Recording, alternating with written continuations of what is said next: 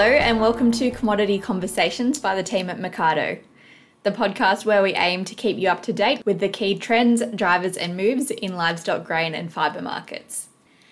my name is Olivia Agar, and happy Ag Day to all our listeners. Thanks for listening into episode number 159.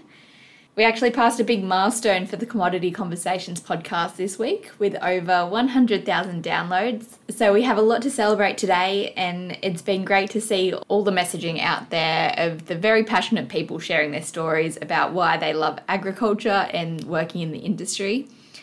And speaking of passionate people, that's as good a segue as any to introduce our guest on today's episode, Jason Trompf. For those in the sheep job, that name will probably be pretty familiar to you.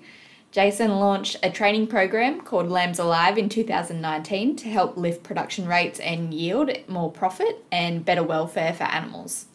He's also been a big part of the Lifetime Ewe Management and Bred Well Fed Well program. So it's our pleasure to have Jason on today to dive a bit deeper into this lamb marketing season, what's happened on farm to delay supply, as well as we'll talk a bit about pasture management and lamb survival.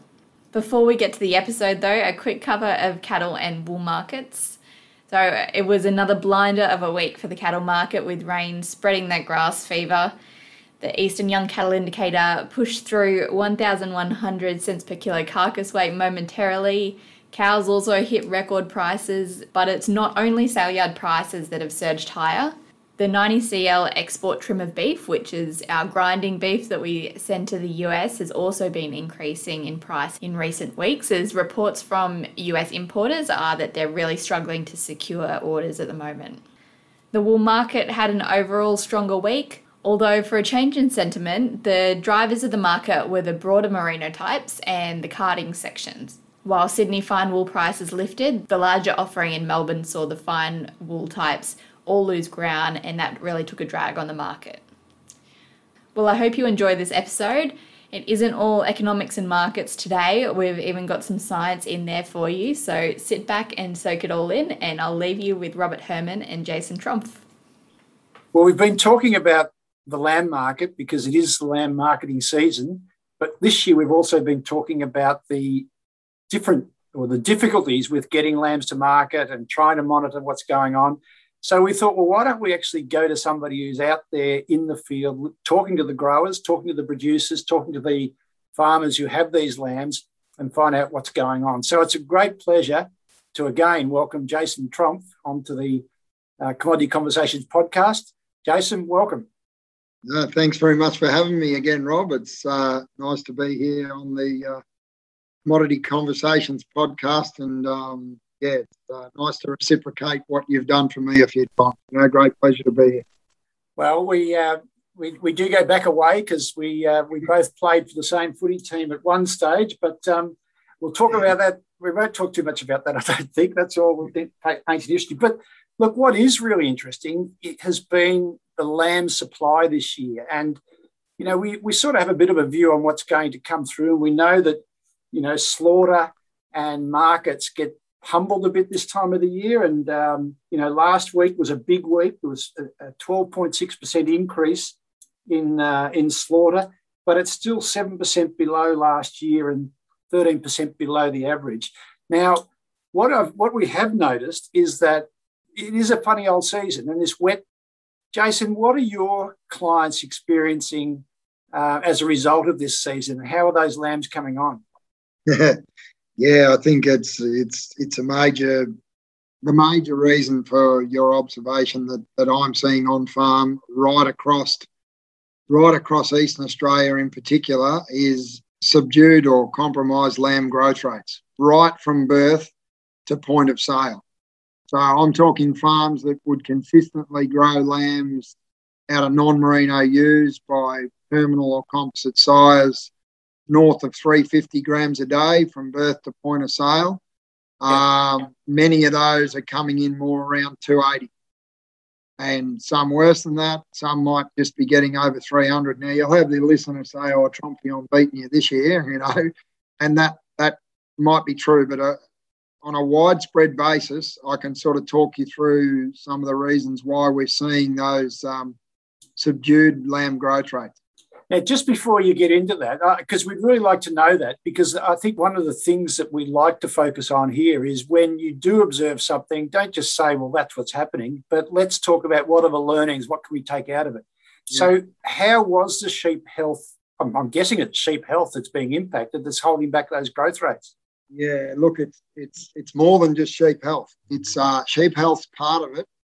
The precursor that uh, to it, though, um, even if we hadn't remained or got quite wet like we did in July and a, and a wet spring, the compromising growth rates was actually set up. The die was cast on that um, in about February when regions got this really early autumn break. They hadn't cleaned out the dry matter off their pastures because um, we're, um, you know, all planning for an April May break. So we've got a swath of yep. feed still on farm from the big spring the year before. And um, many of those dry species, uh, dry grasses in particular, have a allelopathic effect on germinating subclover. So what happened, two things happen in the summer is less light. In a shorter summer, you've had less light to get in and soften the clover seed ready for germination. And then the subsequent thing that happens is that that manages to germinate is competing against, let's call it almost like a toxic liquid that that comes off when the rain hits the dry residue in the grass, which retards the growth of clover that does germinate. So you've got a double whammy that less germinated, and and then um, it doesn't compete very well in that swath of dead feed. And the net outcome of that is sub clover percentages throughout New South Wales uh, and Victoria, in a lot of cases, were less than half of the year before. And we know sub clover really drives our systems, certainly drives nitrogen to grow grass, but it grows lambs really quick. You know why it grows lambs really quick, Rob? Just for no, no, but uh, this will be the this will be the takeaway for the day. Most people say it's because of the higher protein content in the clover than in the grass. But if you've got a uh, really high quality ryegrass pasture, you know, only a thousand, sort of 1500 kilos of that vegetative phase, it's actually really high in protein as well. The difference is the amount of lignin in the clover plant is a lot less than it is in the grass. And what that ultimately impacts upon is the rate of passage through the gut. So the answer to that question is the reason that lambs grow quick is yeah, yeah, it's chocolate, but it's they can process lots of that chocolate. Yep. And the rate of passage through the gut enables to really drive that growth rate. And uh, so clover percentages was down. That's number one. So if just before you go on there, Jason, I mean, I'm always accused of going to solutions too quick, but let's let's not um, lose that thought that you've just um, explained. Then you, let's take you back to February or January even, what would you be doing at that time to try and um, mitigate this outcome that you just you just outlined? Yeah, wow. Gee, this this is a challenging one. I mean, you and I have been in forums where we talk about managing varying seasons. Probably not very often we would recommend to have your pastures in early February, you know, down where you've got you know, say 1500 kilos of dry matter and you've opened up that pasture ready for the break. The reason we would not normally recommend that for early February when the autumn break, which was the summer break really, is because if we got a normal break, say up here in Benalla in northeast Victoria, so it's a difficult one to have recommended. The only thing maybe would be with these more out of season rains is to is to have a proportion of your pastures that you've prepared down to that 1500 or two ton and you're just letting them sit there. So at least not all your pastures end up in one condition role. Yeah, yeah. So, so you've taken a subset of your paddocks that you know that are really good production paddocks. That the last thing you want in these finishing paddocks off a dry feed is a handbrake for the whole year. And that's probably about all I could say, but you couldn't um, give the recommendation to have your whole farm prepared for a February break every year. Yeah.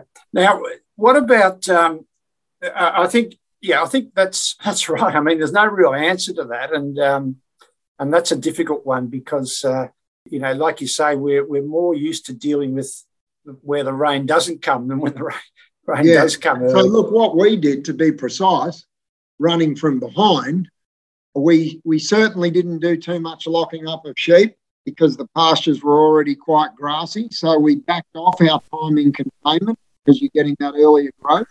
And we tried to keep a lot of pressure on those plants. Then, and you're juggling another ball there that you don't want to, when it did go dry, sort of in April, May there, you sort of don't want to kill off the grass. But what we tried to do was to open up the sward a bit so that when the proper season got going in May, June, that more clover might come. But yeah, it helped, but it wasn't like it would normally be. So, um, and then I think the additional thing that really hurt was how wet it got in July, August, Rob. Um, you know, that that's further presented the challenge to really be able to sort of really graze pastures super hard to try and set up that pasture quality for the spring. And just the last thing on this note is, you know, if you want to grow lambs quick in October, November, your pastures, you know, at the 1st of August need to be tight. And to define that, if you've got pasture covers that are closer to two tonne per hectare than one tonne,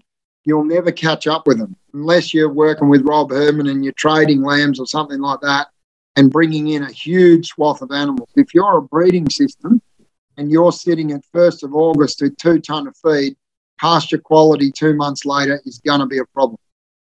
Yeah, so yeah, we sort of. Yeah, you go on. Combination of height and composition and, and really working our pastures you know, our nutrient management strategy and, and so on. You know, if I if I finish off by saying, and, and you'll probably get a text in grumbling about, I have noticed a bit of an overcorrection towards almost excess felling of pastures and carrying really high pasture covers. So some sheep, sheep systems drifting more towards like cattle systems. When you do that, sub clover percentage drops and lamb growth rate drops on a per head basis. On a per hectare basis, um, one might argue that they're still going quite well because they're running the numbers, but just really watch that per head performance because uh, all the rotational grazing work that's been done, intensive rotational studies in sheep, show a real trade off with lamb growth rate. Yeah. Okay. Look, I want to just uh, pivot you to, you know, one of the subjects that you've been doing a lot of work on, and that is reproduction, uh, lamb survivability, fecundity, fertility, all those things.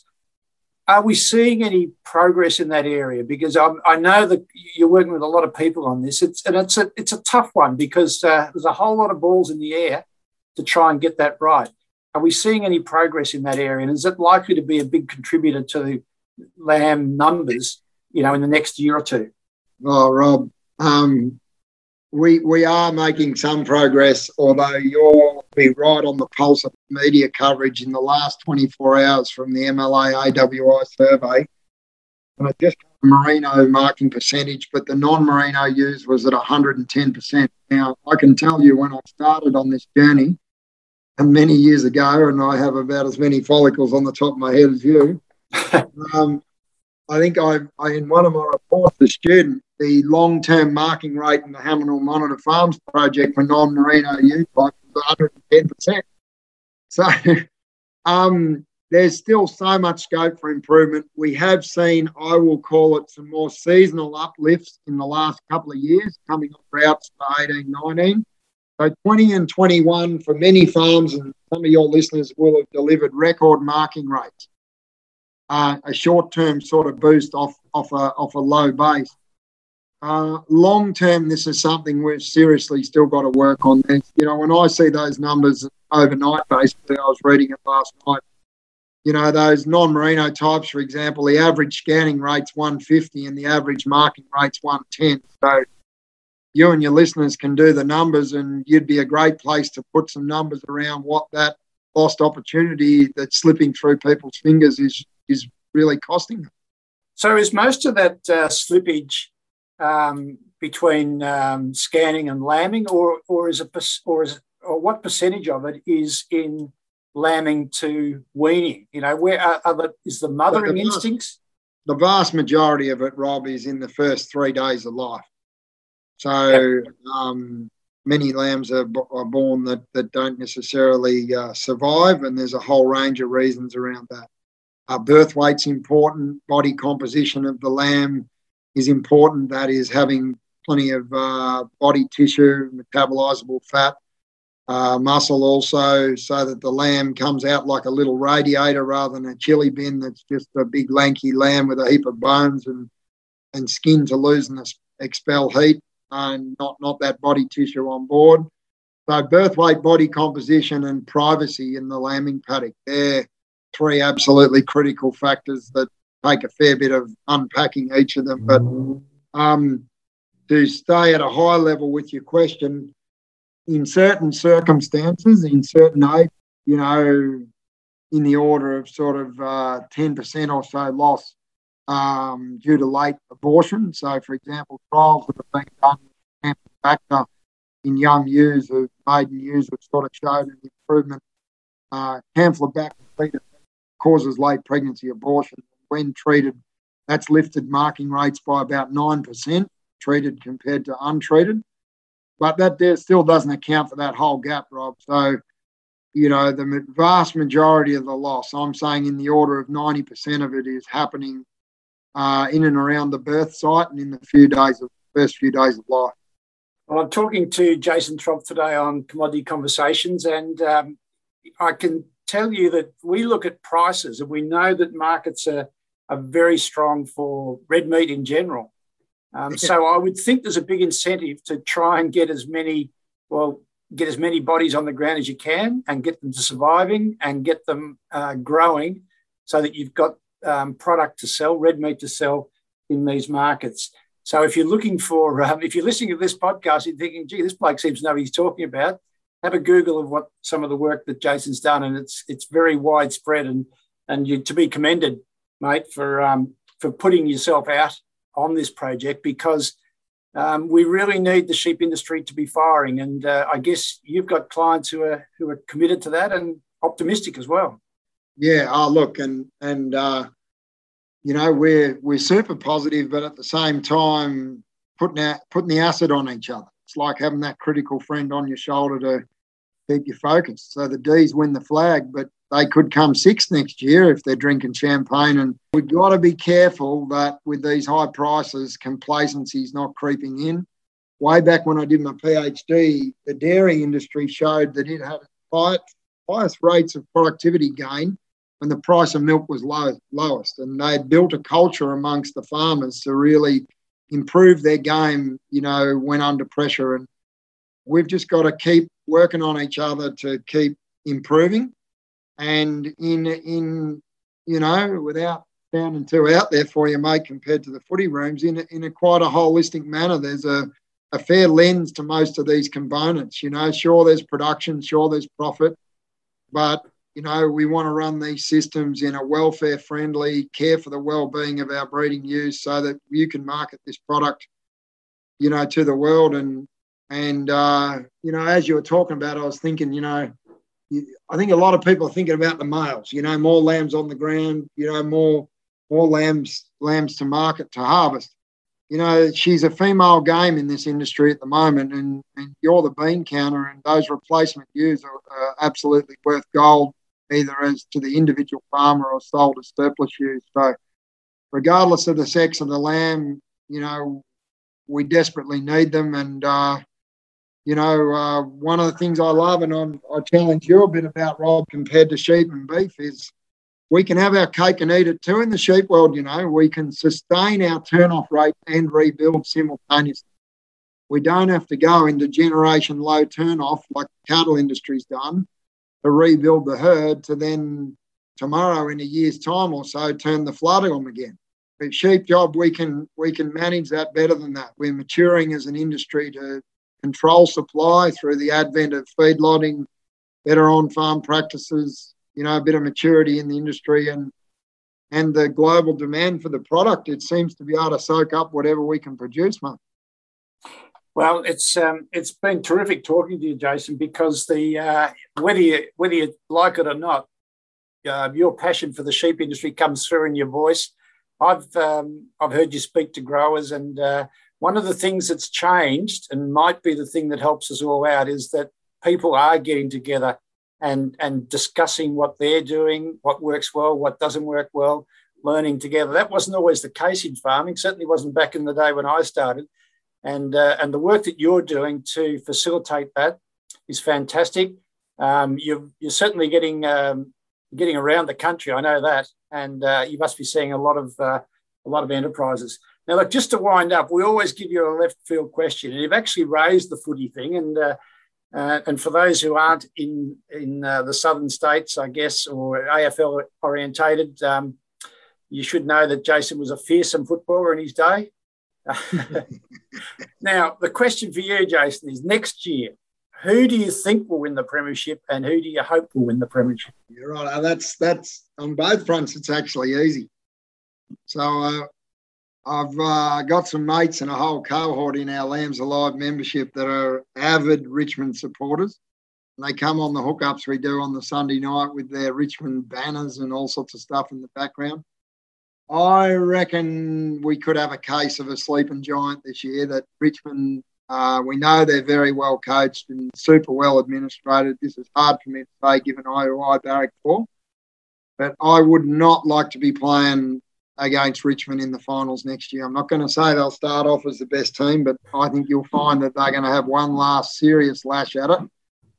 Um, so I'm saying Richmond for the flag, but I wish it's going to be Carlton. So all we get a crack at is the first round of the year, the first non-COVID impacted audience at the MCG, 90,000 plus. Hopefully the Blues can get one up in the home and away season at least. Well, well, look, all the best. Perhaps we should make that a uh, make that an event. We get down there on that Thursday and have a look together. I'd love to uh, love to watch the footy with you again.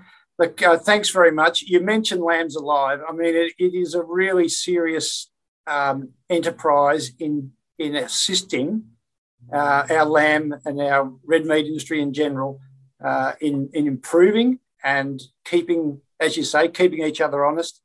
Well done thanks for joining Commodity Conversations, and we look forward to seeing you again soon, Jason. Yeah, no, and we uh, we love it both ways, and uh, look forward to having you on Lambs Alive for a bit of an update as people are judging what they're going to do with all these lambs uh, in, into the new year. But uh, you know, just to round off that lamb performance conversation, the other factor we didn't have time to discuss on the sheep health front, certainly in these long, wet growing seasons, uh, worms and feet are a big yeah. enemy to lamb growth rate, and uh, must be proactive management on those. Otherwise, your growth rates will suffer straight away. It's the closest thing to the milk vat lamb growth rates. It's our quickest barometer of what goes in one day comes out the next. But uh, just don't weigh them every second day because they lose weight locked in the yard. well, look, um, I, there's always plenty to talk about, especially when you've got someone who's as passionate about the game as you are. Thanks a lot. Take care and uh, go the Blues. Go the Blues. See you. Today's sponsor of Commodity Conversations is Cleaver's Organic Meats. All Cleaver's products are sourced from Australian family owned farms, where animals are raised in free range environments, are grass fed from start to finish, and meet the strict animal welfare requirements of the Australian Certified Organic Standard. They offer a wide range of delicious lamb, beef, and chicken products. Jump on their website to learn more at www.cleaversorganics.com.au. Thanks for tuning in to another episode of Commodity Conversations. Please remember to share the podcast with your network and leave us a review or rating on your podcast platform of choice. Until next week, take care.